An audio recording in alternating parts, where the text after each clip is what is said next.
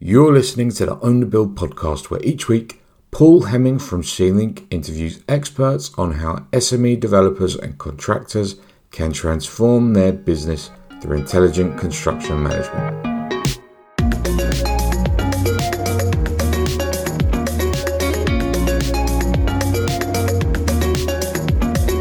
Hello and welcome to episode 31 of the Own the Build podcast with me, Paul Hemming, and guess who's back? Liam Curley. What is happening in Macclesfield this week, Liam? Have you got any big news, any big events? What's going on? No, do you know something I don't? Well, you know, I don't Are know. you there throwing a could be- surprise party for me or something? Thought I've thought about that. I've thought about doing that many, many times, but still haven't quite really? got that over the line. Yeah, thought about a little summer fete, you know, with a couple of uh, stalls with scarifying and all, all the things that you love the most. So thought thought about it a few times, but still haven't quite got got round to it.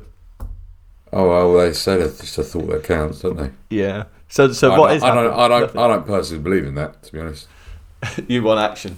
yeah, thoughts worthless. So what have you been doing? I went to Jodrell Bank, Oh yeah, you did, didn't you? How was which that? was great. It was great, and what they're building reminds me very much that they're renovating of my second favourite service station in the country. and you know, you know that You're the one, gift Paul. that keeps on giving. Go on. What's the, what? Let's before we get into it. What's your first favourite service? I've forgotten station? what it's called now. I always Oh. forget, don't I? You know the one in Cumbria they're doing a Mm. documentary on, Yeah. and then Gloucester's the second favourite. And it reminds you of that. Yeah, it's like a green roof type structure coming out that you can walk on. And it's a uh, giant telescope. Is it? Is that right? We're probably going too much down this line, but uh, Jodrell Bank's famous for. I think it's the Lovell telescope. I think it's called. I bet you. I bet you our uh, our guest knows something about. I've it. gone It's- too it's- far. I've gone too far already. He's, Yeah, he strikes me as the sort of man that would know something about it. So, uh, or he doesn't. Maybe not. So, I um, thought Ian would actually. Yeah. uh, so, so today, listeners, sorry, we, we we went off, we went off on a bit of a tangent there, but Sorry. sorry um. Today we are we're talking about BIM again, and we are welcoming back the man who is the most dapper of guests we've ever had, and therefore we're welcoming back one of our favourite guests, uh, Ian Miskiman of Bentley Systems, our guru on BIM. How's it going, Ian? Ah, very well, thanks very much, Paul. Really good indeed. Enjoying the uh, the bit of sunshine we're finally getting, and we? always pleased. Well, yes, well I am. Uh, that's you know, right for you. I've been out and about enjoying the uh, the sunshine most of the week, um, but then again, Excellent. you guys have actually got to work, so shucks. No one has a lifestyle as good as yours, Ian.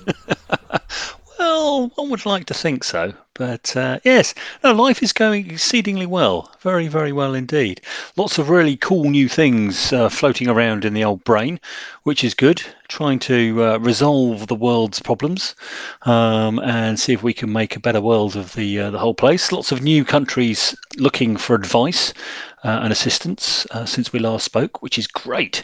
So they're starting their BIM journeys, and it's really nice that they are starting by looking for advice rather than looking for technology or software, uh, which is ah, it just yes, it, it's the only way to start really. Don't start buying lots of technology off of a, a software vendor because, quite frankly, you're probably not going to be able to solve your problems. What you need to do is get some good, honest advice, uh, and then uh, move on that. So yeah, it's just nice that they're they're they're looking at that and looking to build from the ground up, rather than looking just to buy it out of a box.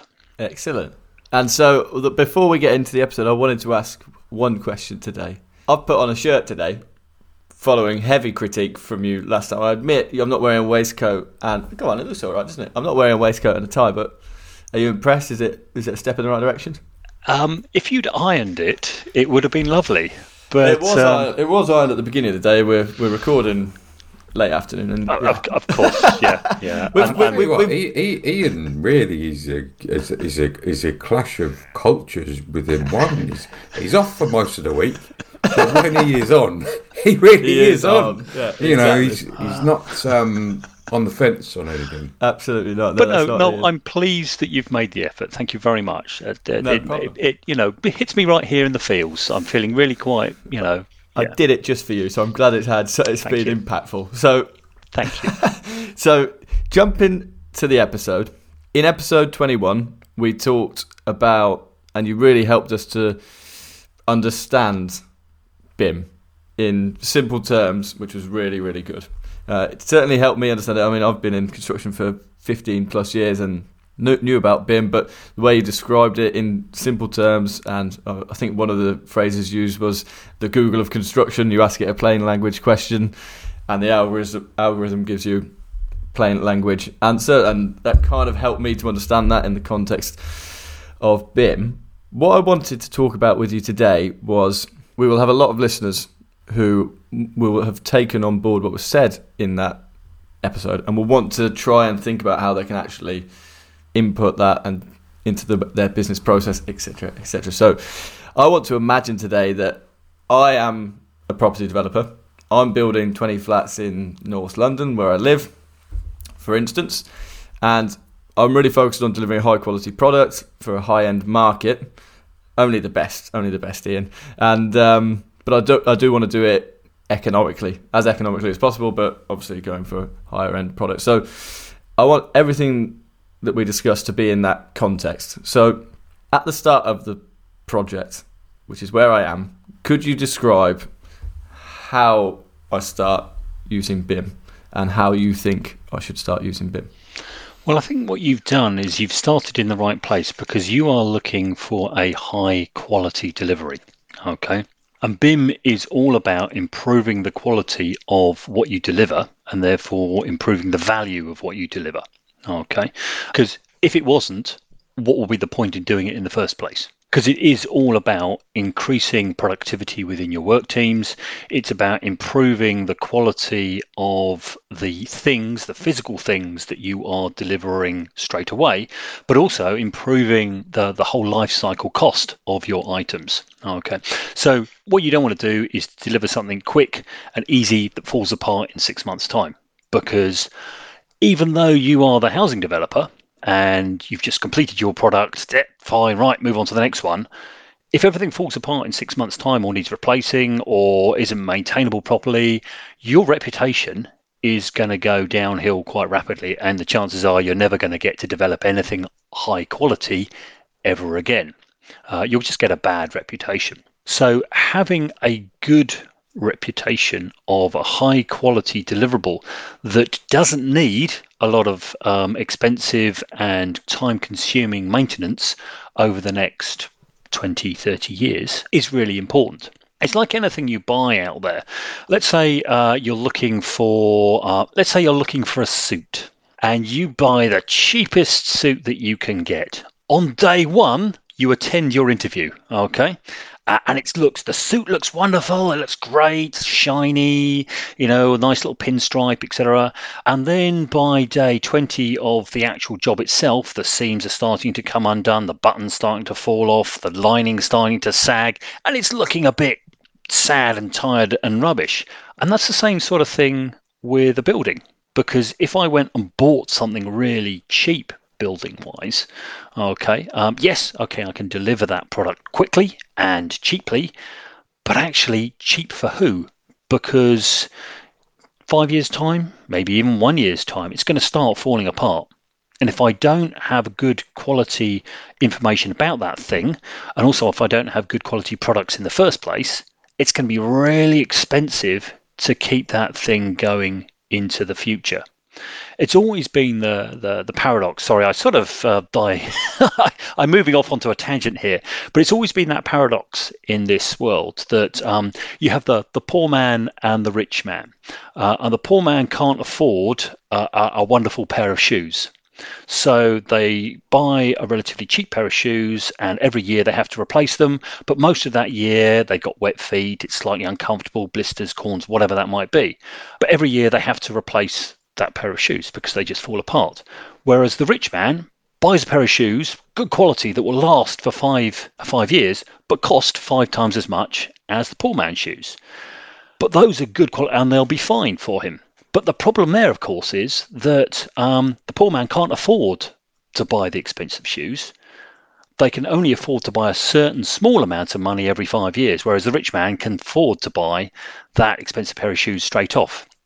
And what we're doing here for the construction industry is giving the ability for that owner to buy the expensive pair of shoes, but for the lower poor man's costs because they can better understand what they're buying, how they're buying it, and being able to make better decisions during that procurement process, not just buying a thing, but buying the whole construction thing itself. And um, that makes that and that makes perfect sense to me. And that's I don't want to characterize. Can I ask a question, Paul? So if Paul is the developer and he's buying quality products, he's got a contractor that has a reputation for quality, and he has an architect that is deemed to be a good architect, but no BIM. Does the BIM introduce with regards to quality? How does it improve the quality considering those first three? Okay, so if you've got a, a really good, if you're delivering really good quality products in the first place, which are, are quite expensive, okay, and you've got a, a good quality architect, once again, quite expensive, and you're delivering a high end something like that, the chances are they're doing BIM style activities without calling them BIM in the first place. Because a good quality architect will go through a lot of the quality assurance processes, will go through a lot of the um, information management processes to make sure that they're delivering exactly what the end user wants in the first place. They might not call it BIM, but actually they're going through those BIM processes. And what they'll also be doing is they'll be selecting their materials and their products based on certain criteria and information. So they're making a decision to buy a good quality product. And that good quality product decision comes from having good information, not only about the products you're using at the moment, but also their past performance. Because you want to know has that type of um, product performed well in other construction works, great for the last 20, 30 years. And if it has, then that's the one you're going to buy. And you don't mind spending a little bit extra money buying the good quality thing if you know you're going to get that long term benefit from it. And I think that is probably one of the things that we come across a lot is that people are doing BIM activities without calling them BIM, without knowing that it's a BIM activity. So I'm because I'm thinking about particularly on the construction side. So there'll be contractors who are considered to be they, they, they consider themselves to be good contractors. The clients generally do, and they're they're not using BIM. So if we could encourage them to use BIM, what impact would that make? Because they presumably, and I, I may be presuming wrong, but I'm guessing there's there's got to be contractors out there. Well, a lot of contractors aren't using BIM, and I doubt they're all poor quality contractors. Uh, and I'm not suggest I'm not saying that you're suggesting they are, but what I'm trying to get clarification on is if they introduce BIM, which is what we're saying, most small developers aren't using BIM. What can they expect to see happen if they introduce it well? So I can see sort of see where you're you're coming from here, um, and say there are a lot of contractors out there doing the same old thing, good quality deliverables, but actually it's the same thing that they've been doing for the last 20, 30, 40 years. Um, and if you look at their uh, profit margins for their uh, construction, they're getting two to three percent on their uh, projects year in, year out. If it's a good year, all right, two to three percent. If I was any other type of company rather than a contractor, I would be shocked and horrified that two to three percent is all I'm getting. And say that's that's on a good day because there are projects out there that, quite frankly, do get ten percent which is great. But then that means that the average being 2%, there must be a lot of them. They're making losses or they're just breaking even. So, what does BIM give us here? Well, BIM is giving us the ability to increase the productivity in our construction sites and make sure that we're actually earning more profitability on those uh, things. You can get away with 2 to 3%.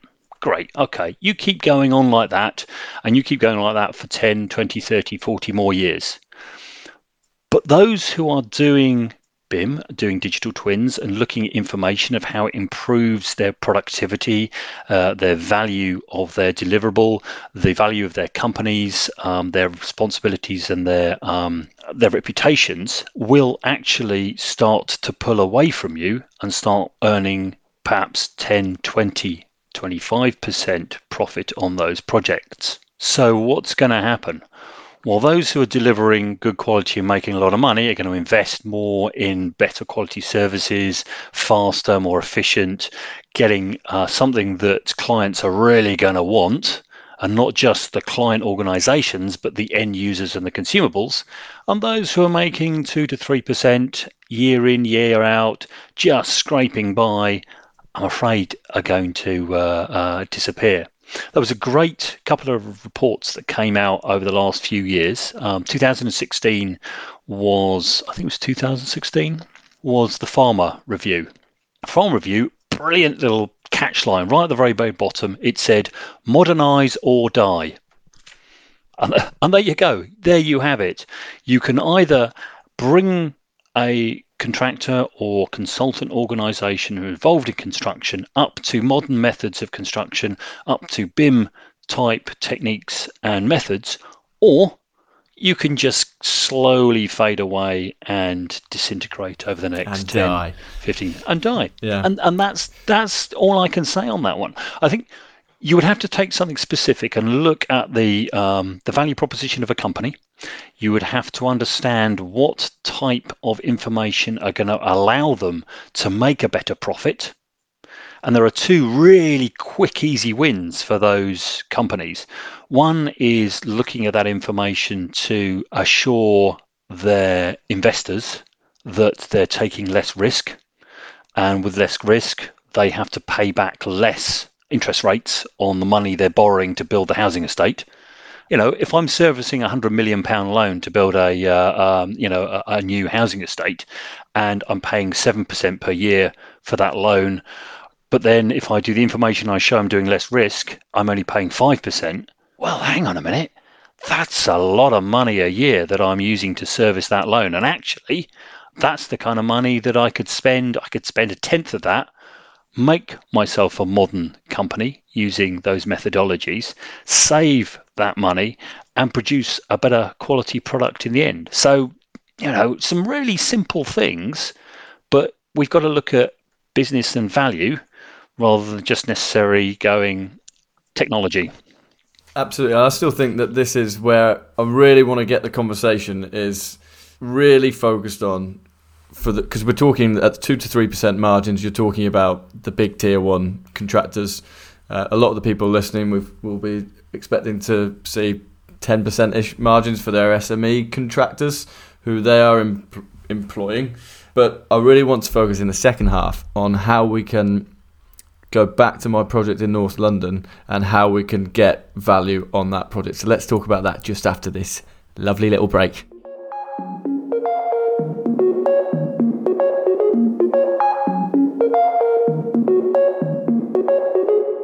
Owner Build is brought to you from our sponsor, C-Link, software used by developers and main contractors to manage subcontract procurement in one place.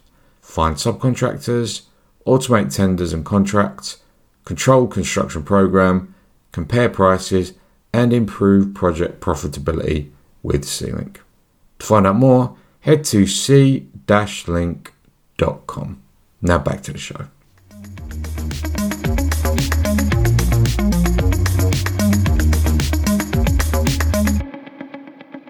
So, Ian, I was a big fan of your analogy about shoes there. I like shoes. Um, Well, so, being a, a quantity surveyor, I can see why, really, because you have to have good quality shoes to run away yeah, from you the have to have good project running shoes. that you've just, um, yeah, the, the you had project to you've get just your done over. in. You, Yeah. had, you had to get your dig in, didn't you? it's not a fan of QSs. But uh, don't worry, I'll stick up for you. So, you said something, it, it resonated with me there, actually, what, your analogy. You said, a poor man can't buy the same quality shoes as a rich man, so they have to buy five pairs of shoes. Everyone heard it. Now, I do not want to characterise SMEs as the poor man here, but going back to my case study, I'm a developer in North London, 20 units. I don't have the budget of the rich man to be able to invest 5x to, to get BIM. Although I understand if I got BIM, it's going to start to change my business. So the question is going back to my 20 units, considering I have a small team, I, I don't have this big in house resource. Can you describe to me how I can start to use it? Well, I think as we covered in the last podcast, it's finding out what is valuable to you as an organization. Because it might be something as simple as just speeding up the payments from the uh, the tier one contractors or from the client organizations that are, are doing this. So uh, standard terms and conditions on a lot of uh, companies are 90 days. So uh, an SME will be doing their work and they'll complete it and then they're going to have to go through a whole process of proving that they've completed that work, and then they're going to have to wait for 90 days to get their money, which is why they are the poor man in the shoes world, is because the main clients and the uh, the main contractors, etc., won't pay them for 90 days. Um, which is crazy because you've already done the work, but you've got to jump through all these hoops to prove that you've done it. And some of the things in the BIM world is just purely being able to prove through information that you have completed the work that you've done to a level that's satisfactory. You think, well, but that that just is simple. That makes sense. But it's information, and it's information that is collected, recorded, managed, disseminated, and then acted on. So it is a BIM activity that will allow you to speed up the payments from the main client or the project bank account. And that's something else we really need to, to have a chat about because it was part of the, the sort of the drive with BIM was also something called project bank accounts. And I don't know whether you've come across them. Lots so, of talk, not a lot of action is, is my experience. Ah, well, precisely. Um, because they really need to uh, help that smaller, the SME organizations, those project bank accounts need to be set up to help ease the money going through the supply chain purely because you're no longer applying to the main contractor for the money. Uh, and if the main contractor goes down, Carillion, suddenly all your money that you were going to get paid vanishes, disappears. But if it's in a project bank account, it's got a ring fence around it, which means that they can't touch it. It can only be touched by proving the work is done and then you get your payment.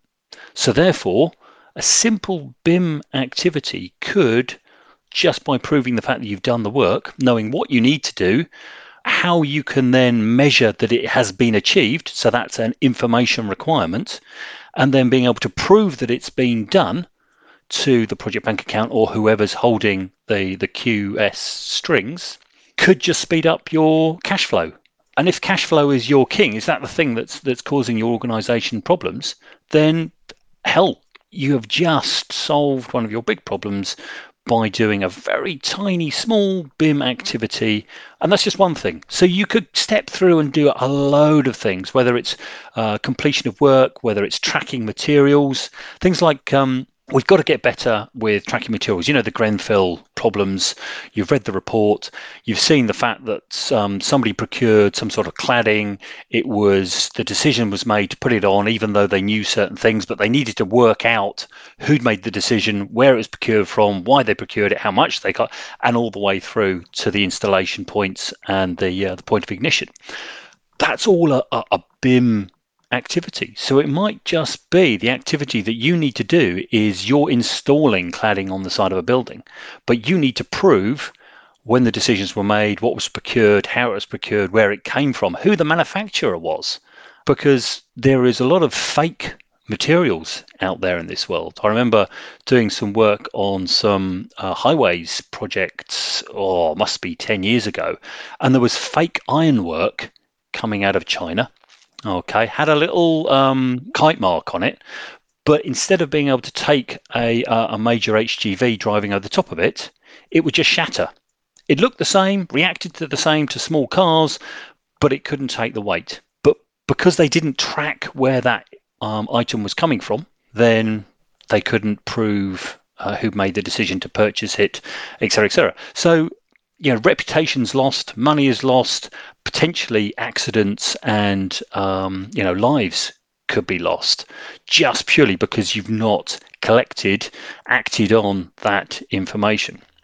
Just so I understand better, how how does BIM allow you to track exactly where the product is from and to verify that? Could you explain that? So BIM defines, or one of the BIM activities gets you to define what information is important. Okay, so that's creating your asset information requirements package. Okay, so the asset information requirements package defines if I have a thing, what information do I gather at any moment in time, and what information do I use at any moment in time, all the way through the life cycle. So, one of the pieces of information that I would ask to gather at the point of manufacture for, say, a, cladding panel for the outside of a building or uh, a bit of ironwork for um, going into um, a motorway is I would gather what its rating is, what material it is, and who guarantees that it's rated for X, Y, and Z.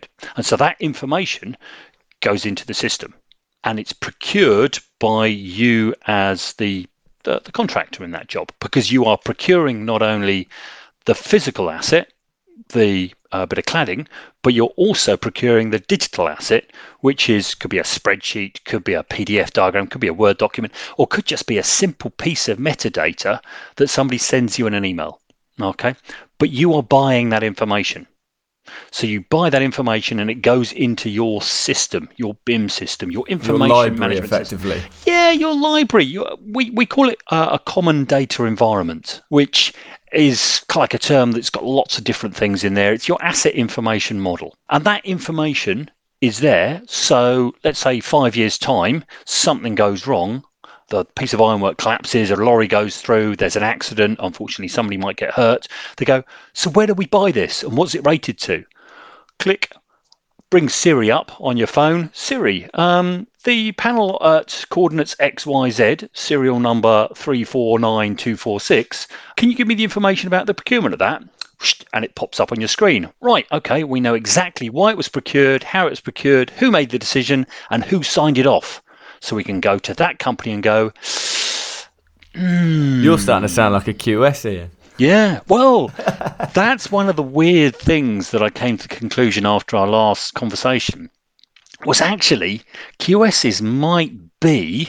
So let's actually kind of like take the them best out people of that. on the planet. Yeah, I agree. Mm, well, not the best people on the planet, but the best people to take out of their current jobs and put into a BIM role because they understand value, they understand the importance of information and acting on that information, and also, they understand how to logically go through a set of processes and standards to achieve something that increases the productivity and the the you know the the end value of the project, the deliverable value, which is your profitability. So I kind of thought, well, maybe if they could just forget all that sort of you know nastiness that they got in their minds, uh, and we no actually, charisma well, well, yeah, well, quite frankly, that you know, make sure that we give them a bit of a charisma injection, um, and perhaps take them to a good tailor.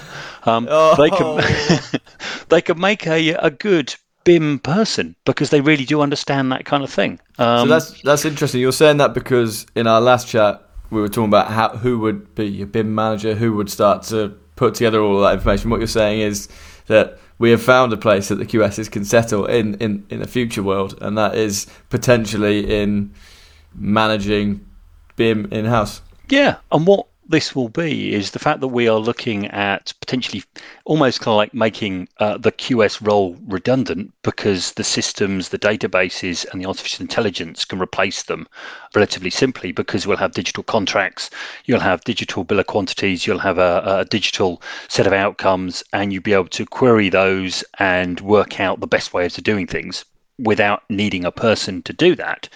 So hell, why not take the person whose job that you are sort of phasing out and put those into that role of making sure that information is good and understanding how best to uh, define what it is, how to collect it, where to manage it, how to manage it, and how to disseminate it out to the uh, the people who actually need it, who can make the decisions uh, and take the actions. Interesting. And Talking of uh, BOQs and measurement, how does BIM deliver a bill of quantities? can it do that yet?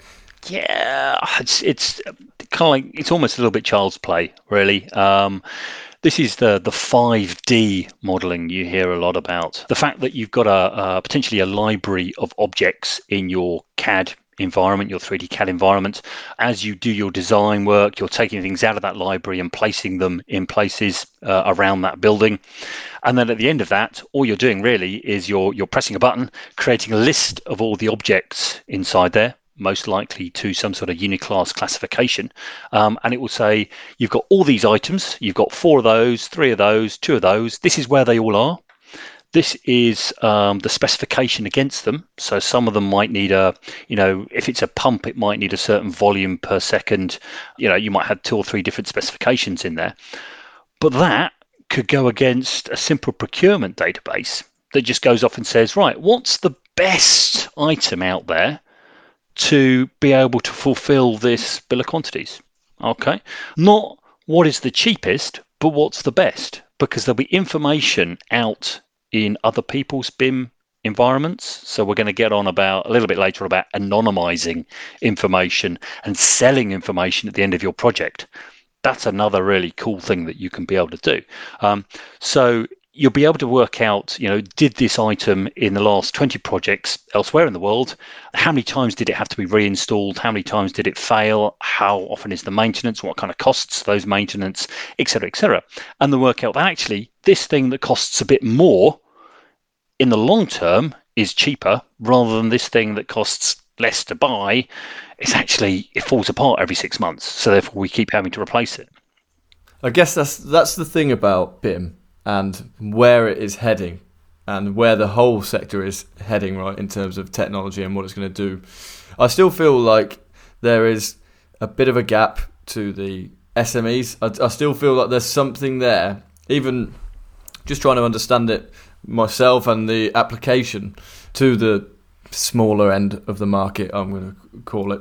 I still feel like there is a bit of a gap there, but what I am taking away from all of this is that particularly with what you're just describing there as to where it is heading, to ignore BIM is to do so at your own peril, really, moving forward, because it's it's, it's it, we are now in a position where it's been here for decades. It's really developing. There are many experts out there that can support you in using BIM or starting to better understand it and bring it into your business. And if you're, we we talk Liam about if you're a serial property developer builder and you're going to be spending so much money on construction through your business's life cycle, you can't ignore construction. You need to focus on it. It's a, it's, it's a similar thing, right? You're going to be building, and BIM is going to be a big part of building. It already is. It may not quite be hitting home with the SMEs just what, yet, but what I don't understand as well, Ian and Paul, is, and I, I kind of touched on this last time, but if I were in developing, you know, I would be looking into BIM immediately. I would say, I need this.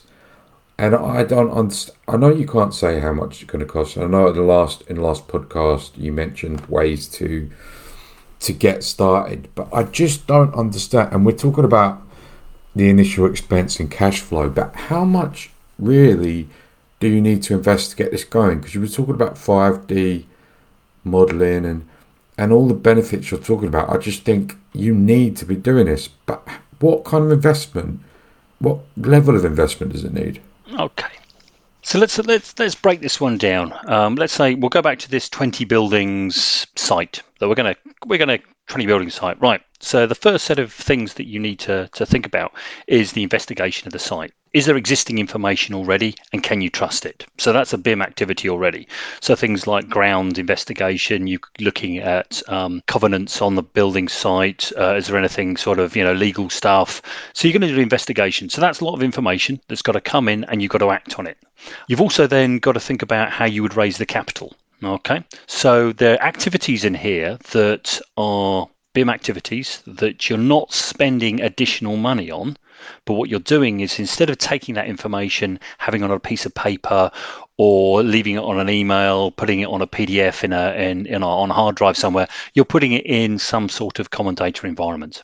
Okay, and whether your common data environment is shock horror a Dropbox, ooh, maybe not, or just purely a well managed SharePoint site or one of the other type of systems out there, you know, the, the common data environments like the ProjectWises that the infrastructure world use, um, that kind of thing. You've got to have something to manage information, to make it valuable, to make it searchable, to make it secure, and you know, all kind of managed in the right sort of ways. So, information that's going to be coming in from your site searches and from your legal stuff, that information potentially has to then go back out again to people in the financial world so you can get your loans to build whatever it is you're building because now you've demonstrated a bit of the risk and a bit of what's going to be going on.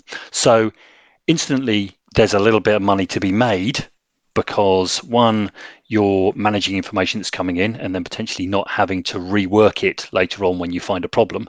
Two, you're having to be able to give access to that information to the financial people a long term access to that financial people so they can see what risks you're taking with their money. You've got to think about then, I'm going to insure the project. So I've got to go to the insurers and go, well, you know, I'm going to build this 20 thing. This is the ground give you access to the information. And I tell you what, I'm going to give you access to these 20 pieces of information in my common data environment, which will assure to you that I'm taking less risks, as we talked about in the last podcast. So therefore, you could probably give me a discount on my insurance because I'm showing you we're taking less risks. Right. So there's a couple of savings we've got there. Now I've got to raise some more capital by going out and selling the vision to some potential people who are going to be living in these houses or flats. All right. So a good way of doing that, of course, is using 3D CAD. So I'm going to go and buy a 3D CAD package uh, and I'm going to dummy up what one of the houses looks like. And then if it's a really good visualization, I can then take that to somebody and go, look, do you want to buy off spec? Do you want to buy a plan? Look at this. Uh, people go, oh, I like that, but I want that over there. Most 3D CAD packages, not a problem. I'll just move that from there to there. Done. How does that look? Oh, yeah, I'm going to have that. And now you've got something really powerful to start raising even more capital right from the very beginning. And you can get some sort of um, sales figures right at the very beginning. Things that are always really important here is things like the carbon world. Okay, COP26 is coming up. People who are building are going to have to start paying attention to the carbon encapsulating in the buildings and how well those buildings are insulated, how well they're going to be powered by, uh, you know, maybe solar panels on the roof or down the sides, and how well those systems inside the building are going to be not overheating it, not making it too cold, making sure things open, close, and air circulates without having to have expensive fans. That kind of stuff not only have you got a set of information that you are working towards with that rules and regulations from from COP26, um, but what you're also doing is you're demonstrating what information that you need to firstly design that, then to measure and monitor how that's going, and then finally how they're going to be able to measure and monitor that in the future when they're operating and maintaining that building. So you're handing over a building that you can say, hand on heart, this building will meet the carbon targets that you have set as a client. And I know that because the information's there. And you can go down a whole lot of things. You can put it, you know, um, uh, you can put guarantees on your cladding, on the environmental impacts, your societal impacts. You can do things like risk mitigation during the construction to looking at sequencing. Oh, there's a whole host of things. There's so many things you God. can do, right? There's there's so many and things. It's all information, and, and and there's it's all BIM. Yeah, and it's all information. So the more mm. that you have the information, the better your yeah. next project. Yeah, the, yeah, yeah, the better your next project, the better the next project. So it's. Di- I appreciate it's it's it's difficult to probably put a cost to it starting it. It's not difficult to understand. I think everyone listening will understand. This is this is where the world is going. It's going there very very quickly, and this is something which we should all all developers, all contractors should be thinking about seriously.